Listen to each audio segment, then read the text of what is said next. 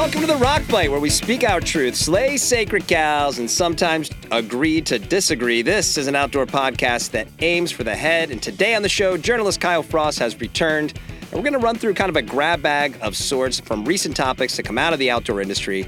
You know, a lot of podcasts take, take this week off, but we want to make sure you have something to listen to when you head out for your post Thanksgiving ride, run, ski, or climb. But before we get to that, if you could just take a quick second, just one quick second, to hit that follow button wherever you are listening. Maybe drive a, drop us a five star review.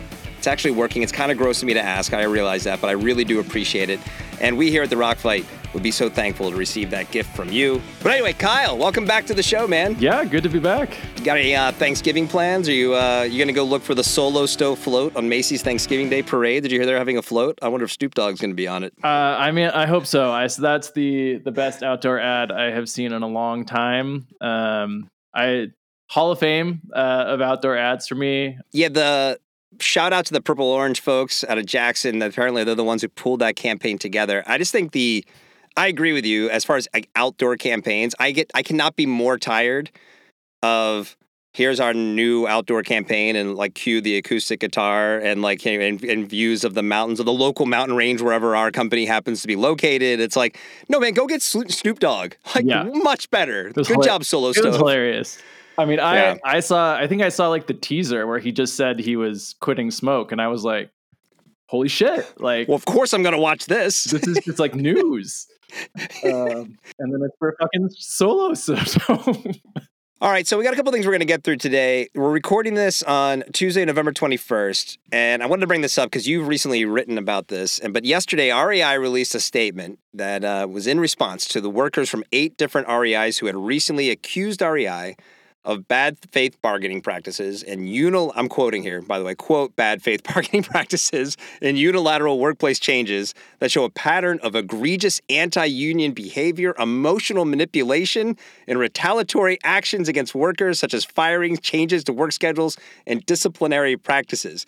I mean, it's pretty heavy. I mean, there's a lot going on with layoffs and labor issues at REI. Again, you recently covered this for your newsletter. What what can you tell us about what's actually happening at one of our most famous retailers? Uh, yeah, I mean, long story short, it's pretty complicated. Uh, I think first off, you got to say pro union. Like unions are great, uh, but what's happening at REI uh, kind of goes back about two ish years. I believe it was the Soho, uh, New York store that initially mm-hmm. started efforts to unionize. Uh, but a lot of it centers around uh, guaranteed hours, wage increases, uh, poor management uh, at, at, certain stores, and working conditions. Uh, so, eight stores so far have actually voted to unionize, although none of them have managed to negotiate an actual union contract, which obviously it's been a while. I don't know. I, I saw some graph of how long it generally takes to negotiate these things, and it's not completely. I mean, it's not great that these things take this long, uh, but it's also not abnormal for them to take right. this long. There's a. I had another another quote that someone reported schedules being so inconsistent that a part timer might get 14 hours one week, then 24 hours the next, and four the following. Obviously, that's uh, kind of frustrating. And then more recently, there was a large layoff, uh, around 275 people, uh, mostly in like lead positions uh, within the stores uh, across the whole whole company, which uh, is a lot. They do employ something yeah. like 15,000 people or something like that. Enough to make an impact, but I mean, there's still a lot more people that work at REI. You know, I, I think at the core here, yes, REI is definitely playing in the we don't want people to unionize. This is causing us a headache. We are whether by the you know name of the what's the what's the uh, word I'm looking for, but by the letter of the law, whether they are truly union busting or not, it, it seems clear that they're pushing buttons and slowing things down and not fans of, of how this is developing. Uh, but on, on the other hand, I think there's a lot of issues with how they're doing in general performance wise. Right. That a lot of this stuff has been leading to, um, including layoffs, just uh, increased competitiveness in the market.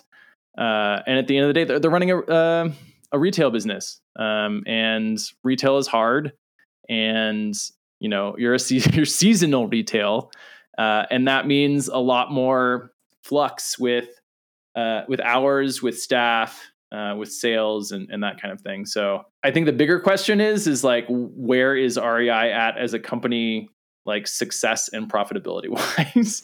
no, it's that's a really important thing I think to say. Like, look, I'm I'm again I'm pro union as well. I think like there's been this has been 2023 so far has been seemingly the year of the union between what's happened in Hollywood and and in Detroit. You know, I don't I don't work in any of the eight stores that have unionized, so I can't speak specifically to why they would or should.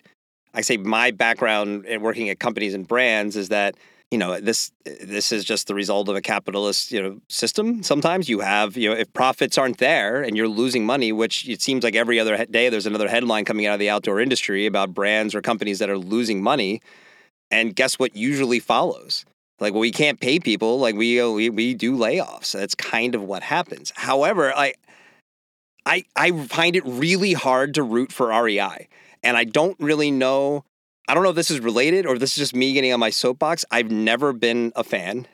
I don't really know why. If it's just That's like kind of surprising. I feel like everyone has been a fan at some point, or like well, they, they, attribute a lot of their. There's a lot of people that attribute a lot of their early experiences with the yeah. outdoors, with going to REI, talking to uh, you know a, a, staff member, a very educated staff member, uh, and learning about what tent they need or what you know, uh, sleeping bag they need for various activities and that kind of thing. And a lot right. of people, when you're asked them about this, that's how they talk about how REI used to be.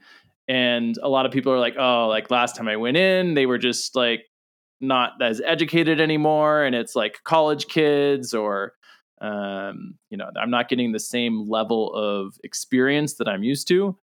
But I mean, those, those same people are also shopping online and you know, this is the reason why you're getting lower paid staff members or more seasonal staff is because they're trying to make margins and, you know, cut cut things where they can. Right. Yeah, no, I'm I'm definitely not being fair. I'm going to fully cop to that. I am not being fair when I say what I say about REI. I think that what you just described has been my experience as well. Although I so I was a tech rep early in my career in the Northeast where we had Eastern Mountain Sports, and Eastern Mountain Sports was always just such a it was a chain, but every store felt like a specialty dealer. Like mm-hmm. it really you went in and it was like, oh, where are you going? I'm going to this mountain. Oh, have you hiked this trail? I know about it. Here's what I took on my last trip. And the REI experience was more like, hey, that base layer is great. You know, I wore it riding around on my motorcycle last weekend, you know, and it just felt yeah. a little less kind of core. And I know the core thing is definitely over. That's old crusty guy, old Gen X crusty guy over here. I understand that, but it just it feels like that's proliferated. Um, but I but I also can't not be sympathetic because yeah, you're exactly right. You know the the things things have changed. Um, people are shopping in different ways. It's you know we're coming out of a an era of you know inventory issues and people you know having all sorts of choices about where to buy stuff and brands you know brands and retailers saddled with too much stuff. Um, you know, I the complaint about you know your schedule as a part timer that just sounds like being a part time retailer to me. Like I'm working at a retail store. Like yeah, some weeks we got 20 hours for you, and other weeks we have eight. That sounds kind of like the way it typically goes. However, you know, REI not without its troubles and other things too. I mean, you know, the the opt outside, which gets a lot of great press. You know, you find out well, actually they're pretty profitable in those days when they do out opt outside. So they kind of it's hard for me just to really dig in and be like, well, REI is just such a great representative of the outdoor space and industry that I'm just like, I'm kind of on board with them. And I kind of lean probably towards these folks at these eight different stores. Yeah. And I think that that's going to continue to be a problem with them because there's going to be, my assumption is there's going to be a little bit of a snowball effect here because they yeah. have such a progressive reputation that they've built a lot of goodwill on over the years that as the cracks like I don't think that they're any less progressive. I think that, that they're because these cracks are starting to show with that kind of stuff with like yeah. oh people are going to see a headline about REI union busting and like oh they're not as like progressive as they say they are or as they want to be but if you like people are like oh we're going to boycott REI I'm like that's just going to continue the problem yeah right you stop shopping at REI, like yeah, they're going to be less profitable than they were last year, which they lost, I think, 90, 92 million dollars last year. No, um, and you're right. And if I had, if I couldn't go to a specialty retailer, I would definitely go at REI. If I had to get a job tomorrow at a retailer and said, said go work at REI, I'd be like, all right, I'll go work at. REI. I'd rather work there than Dick's. You know, yeah. like it's so it's it's a weird thing. It's an interesting position. I don't know if they've just been around for so long that they've sort of bridged that gap from what they were essentially kind of the industry and the community at one point, right? Because they were a co-op. Yeah, they were co-op, and they were really. I mean, I grew up in Southern California, and they were like almost the only option. Like there yeah. was nothing else. Hey, man, A16. Yeah, uh, there was A16. although A16 died like pretty early. Like, that didn't last yeah. too long. Um, and I think part of the problem is that for a long time, REI sold a premium product that wasn't necessarily the gear itself, but was the experience. And like it was high, highly paid employees that were very educated, that were gonna knew everything about everything, and yeah. you went there because you didn't know, you know, what you needed, and for a couple of reasons. One, I'm sure profit margins mean you know we're going to start paying employees less and moving towards more part-time workers, but also my hypothesis is, and this maybe not be correct, but that people are more educated than ever. Like there's more resources for, right. for me to make right. those decisions about what sleeping bag to buy, about what tent to get, um, without needing to go talk to an REI employee. I mean, there's YouTube. I mean, people are coming in like, you know, I, there's 50 million listicles on, you know, which things to buy. And, you know, 15 years ago, that did not exist. Um, you know, I, I can go watch a YouTube video of someone that just, you know, hiked the PCT or did the John Muir Trail and get a whole list of exactly what here's what I wore. Yeah. It's definitely a very privileged position that I'm speaking from. Uh, you know, I think REI largely important to the industry. I think even mm-hmm. specialty dealers, they would say they would like a world without an REI. I don't know if they would really mean it. I think it's, um, you know, you can maybe there, maybe this leads to some you know reduction in store count or something like that. And, but they kind of find like the balance of where REI should be. This is maybe growth, but I mean everybody's dealing with some of these issues right now. Yeah, and I think you're also seeing it in the type of stock that an REI store carries. Uh, a lot of mm. people mm.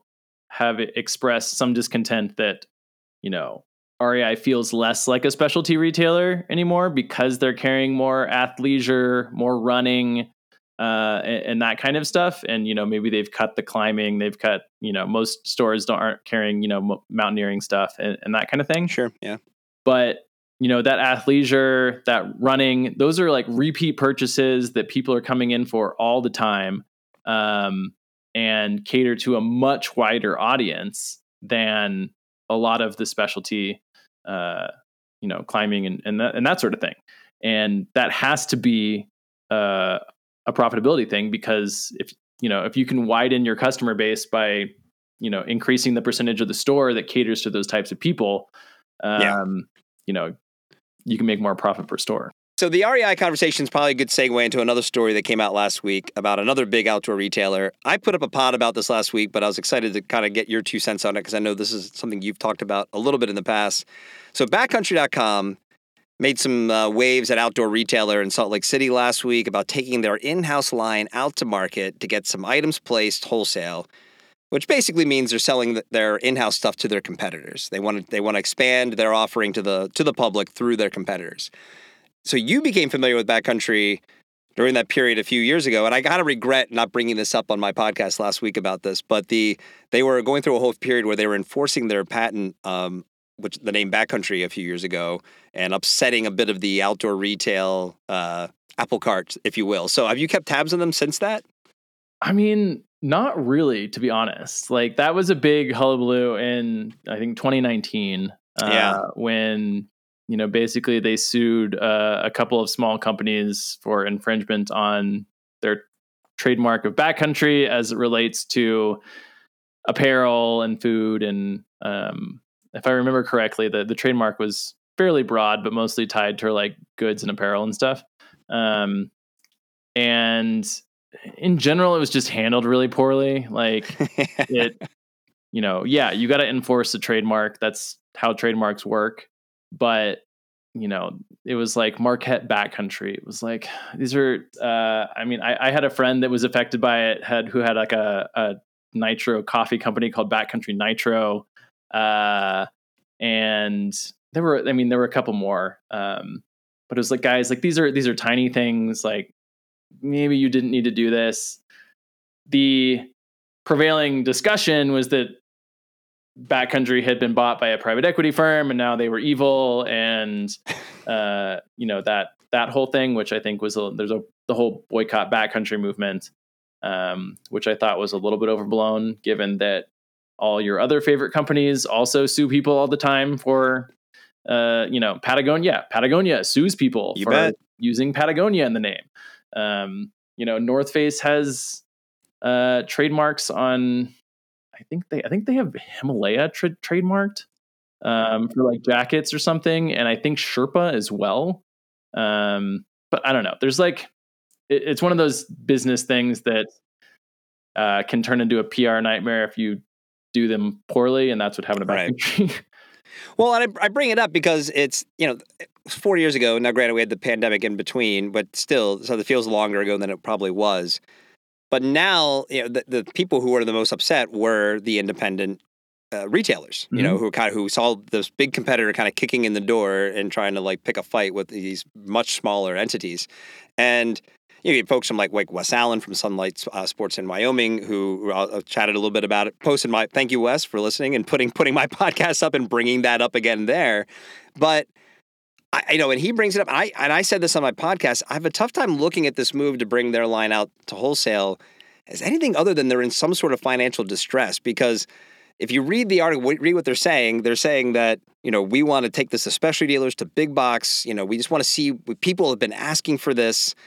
So I don't know. Like, is do you do you get the sense that they are having some you know financial problems over at Backcountry? Because otherwise, why would you?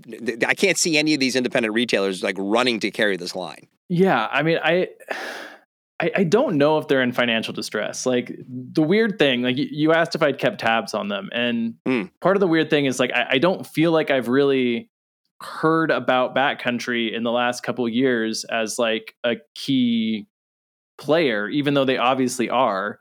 Uh, I mean, they opened a store here in Boulder that carries the Backcountry line and uh, Stoic, which is and they're an, an in-house brand now and like a couple other things, like a you know a mishmash of of other things. But and, and recently, uh, it leaked in I think July that uh, the private equity firm that owns Backcountry was exploring a sale. Uh, the numbers there were around uh, I, th- I think a billion in revenue and Mm. you know a possible valuation of, of you know several hundred million dollars Wait, Backcountry's doing a billion dollars in revenue? that's i mean th- this was in bloomberg as like an insider leak that you know they I mean, is were REI doing a billion dollars in revenue? I, I i'd have to look i'm not sure I, I'd, I'd be surprised. Yeah.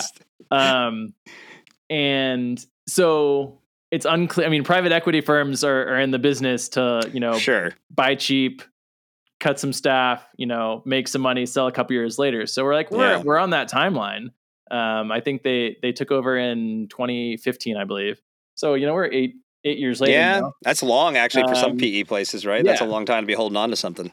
but i mean i i also totally agree with you that i it seems like a weird choice to try and wholesale to specialty retailers and i don't really see why any retailers would want to do that. Um, you know you don't see amazon basics you know whether it's let's say uh, a, amazon basics like cord or microphone or i don't know all the kinds of stuff you see being sold at best buy or you know that kind of stuff. Like it's direct competition like they, they have the right to do that just like rei has the right to you know have their own brand uh, but but rei is not selling their brand to you know you know sunlight sports like Yeah, I said on like, the episode last week. I feel like I, I get it if there's if, if let's say you know to your point like you know if they're, they're not going to public. I said this also in the episode. They're not going to publicly be like, well, guys, we're really needing some. Uh, we need a bump in cash, so we're gonna. This is what we're doing.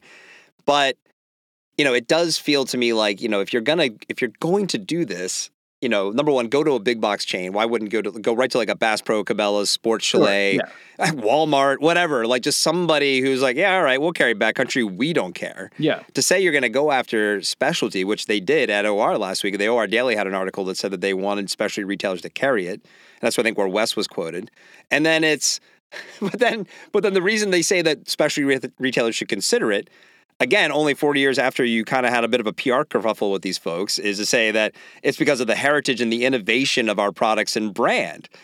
And I'm like, okay, first of all, the guys, the, the folks who run these stores know about innovation and heritage better than you ever could. Se- secondly, you know, it's like you're full of shit because the innovation isn't, there hasn't been new material innovation in years. You're using all the same stuff as everybody else, and that's Yeah. fine. And everybody does that. Every brand says we have innovation. I understand that. But you gotta, I, I would hope maybe in the one on one meetings they're being a little bit more forthcoming if they get a meeting with some of these specialty guys. But the whole thing is just really head scratching to me. Yeah, like I, d- I don't see backcountry, you know, pushing the boundaries on any of their their stuff. Like they're, they're, It they're- looks good. it looks good, but Yeah. the line, I mean, they've grown the line a lot. I went into the store today in, in Mhm. Boulder to check it out. And but they're playing into like REI topo like a little bit more stylish than REI topo designs, but it's the same playbook. Like they're just right. taking stuff that's like works elsewhere. Uh, you know, the Atom LT, like, you know, that Arc'teryx makes, everyone has a Mhm. copy of it. Backcountry has a copy of it. Yep. And, you know, they've got flannels and all types of jacket weights and, and, and that kind of stuff in there. They have the kind of casual mountain outdoor aesthetic, but, you know, are they pushing the boundaries of technology on anything? Like, Mm, no. Like if i if i really want to get anything that's even remotely considering pushing the boundaries i'm going to go to rab or patagonia or or something like that that might be using crazy like recycled materials or you know something i don't know. Like i'm not going to go to backcountry. Well, that's so I was trying. You were talking. I was thinking about this, right? Because that's a good point. Another thing is they have nine stores, so significantly fewer than REI. So if you're going to sort of again goose the P and L or whatever, however you want to describe it, you know, this is a way to kind of do it. So why the big PR push? Because here's the other thing, and you kind of said it at the beginning. I haven't thought about backcountry for years.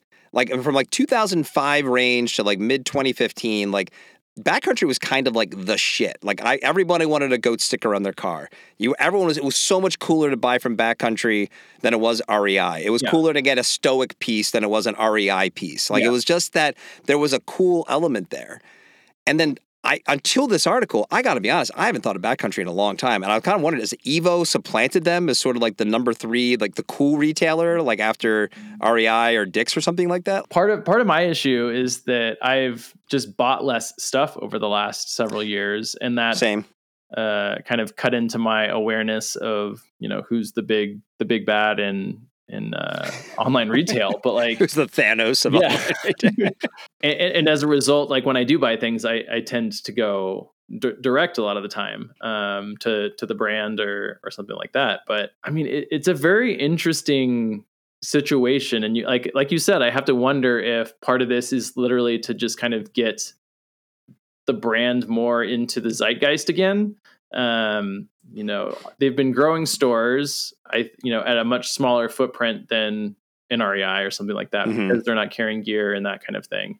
Um, but you the, the the word you're going to hear is, is omni-channel and like which is omni-channel marketing. And we got to hit we got to hit our consumers at like at, at retail. We get they got to see us here. They got to see us there. They got to see us online. They got to see us on social. And and like that's the really the only thing i can think of is that they're just Mm. trying to be more places um to be just visible more than they have been um, but I agree th- about your comment around being carried in like a Dick's or a Cabela's or something like that. Like that, that totally makes sense to me. Makes huge sense. yeah. Um, it, it does not make sense to me that I would see backcountry in uh, a Neptune Mountaineering or a Bentgate or Right.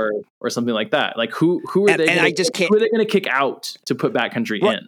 Oh, could you imagine? Could you Yeah. imagine? I mean, just I, I, if I was one of these store owners, I'd just be laughing, and that's kind of so. It makes me do it. They definitely have owned the news cycle, and here we are talking about them again, right? So it's. I, I wonder. There's a little bit of look. There was a small footprint outdoor retailer. No one showed up. So let's just roll in. Let's cause a big stir. I actually reached out to their PR representatives. I sent them the episode to say, hey, if anybody over there, Colby Black or anybody who works there wants to come on and chat about it, welcome to. They wrote back, said, thanks, we'll let you know.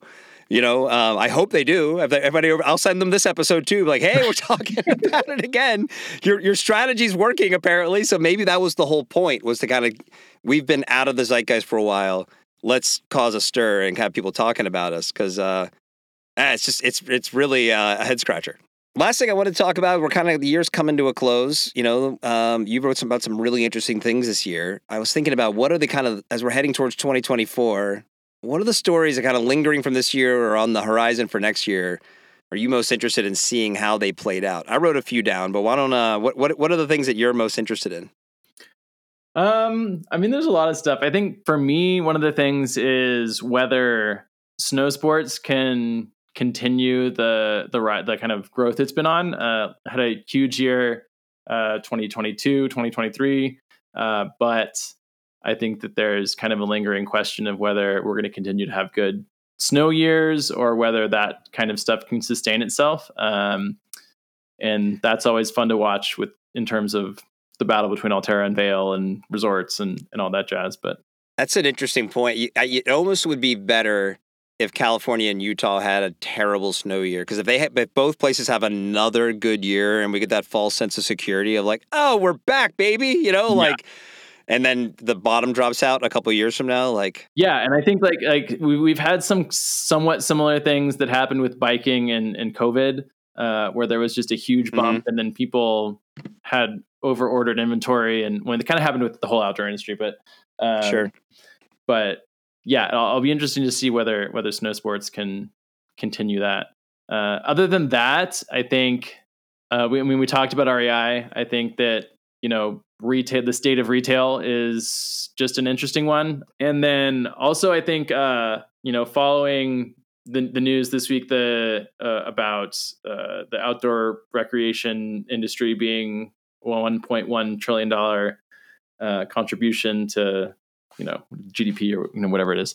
Um, right that that number is pretty complicated because I think it incredibly it, complicated. It, uh, I mean, we could probably do a whole episode on that because seriously, that number includes a lot of things that most people don't in, like typically associate with the outdoor. Pogo industry. sticks, uh, pogo sticks, you know, golf. Like, can uh, you do it outside? It's um, in the number. Amusement parks, like all of the di- like Disney is in that number. So uh, I might go mountain biking this weekend. Might go to Disneyland. Either way, I'm yeah. contributing to the outdoor economy. yeah, like I've been working. I, I typically do like a little review of these these kinds of numbers, and you know, most people.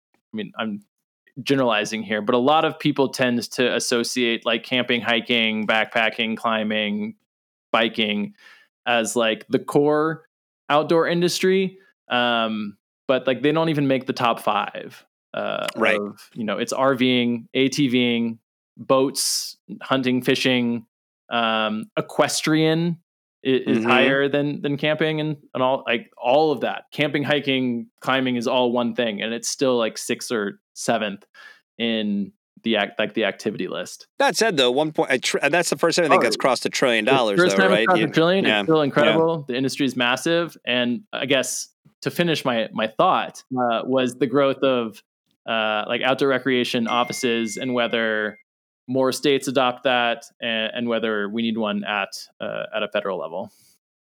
Yeah, the state and federal economy, the growth of the outdoor economy conferences. This is something I really want to dig into because I think that's an opportunity, or or at least a topic that is not getting the attention it deserves. Right, and I, I got a lot of feedback, and I want to do an episode on this coming up soon about when Sean Smith from Outdoor Retailer came on the show, and definitely like uh, the, the, the, a few re, especially retailers who I know or some and some I didn't who reached out with concerns about the show. Uh, I have some brand some agency sales reps who I used to work with who reached out, and you know I think largely I like what Sean had to say. I still think that everyone's kind of everyone's still very much in their own silos about like what a national trade show is Mhm. and how it's important to get everybody together to talk about you know, the, the the economic impact, the one that number be what a topic to talk about, you know, with everybody in a room. But then I was chatting with Drew Simmons, who's a PR guy in Vermont, uh, and has been heavily involved in local the local outdoor economy conferences. And every state has a local outdoor economy conference that, that, that talks about how the outdoor economy impacts their individual states. Yeah. And at those places, you have all the decision makers. You have local trail advocacies. You have politicians. You have folks from, you know, uh, folks from brands. Yeah. And to me, like that is that's where we are. The trade show isn't that interesting because it's just the world we have now. It's not like 30 years ago again, it was much more interesting. You had new brands creating new things, new technologies. All of that is status quo at this point. Mm-hmm. So the conversation is truly about around for me, and I think it should be for everybody around how do we do better? How do we leverage the money we have? How do we increase access and clean up our you know how we're making things? And those seem to me to be the places where those opportunities are going to exist.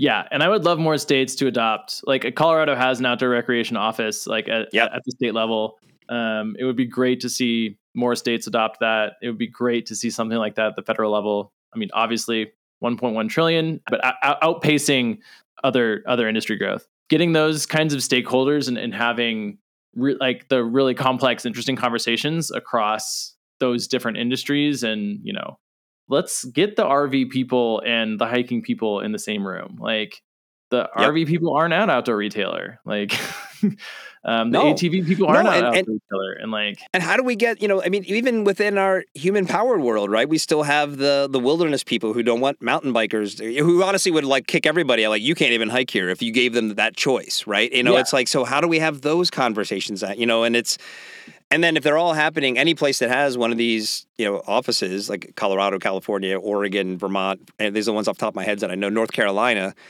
they have their individual conference, and maybe you get some draw from neighboring states. But it's like, well, if we're talking about a national trade show, it's like, well, how do we make a national economic conference, right? That's ultimately that would be that there's the gathering of the tribe that we really want, that we don't know that we want. that's an interesting conversation.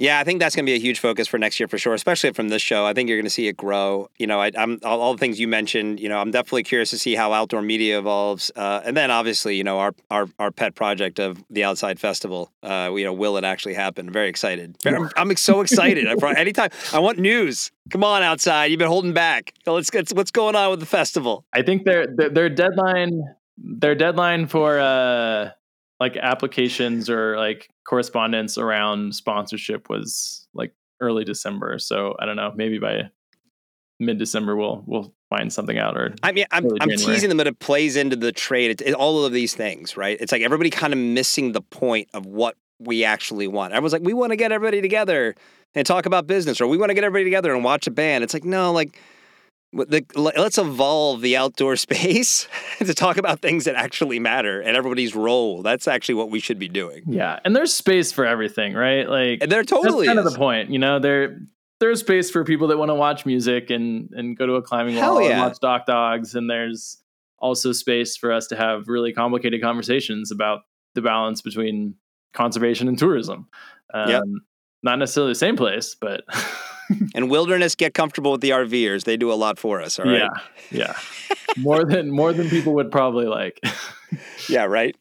All right, man. We'll wrap it up there. Thanks again for coming on. We'll uh, hopefully see you in a week or so. yeah, sounds great. Always happy to be here. All right, that's our show for today. Thanks to Kyle Frost for again coming on with some amazing insight into the outdoor industry. Send your feedback to this conversation or anything we cover here on The Rock Fight to myrockfight at gmail.com. I'm hoping to get you a Black Friday episode this week as well, but until then, a very happy Thanksgiving to you, the amazing audience we've built. This show is not even a year old yet, and the support you've offered is nothing short of astounding. On this Thanksgiving, I'm giving my thanks to you. The Rock Fight is a production of Rock Fight LLC. I'm Colin True, and here to take us out is my man and yours, Krista Makes, with the Rock Fight Fight Song. We'll see you next time.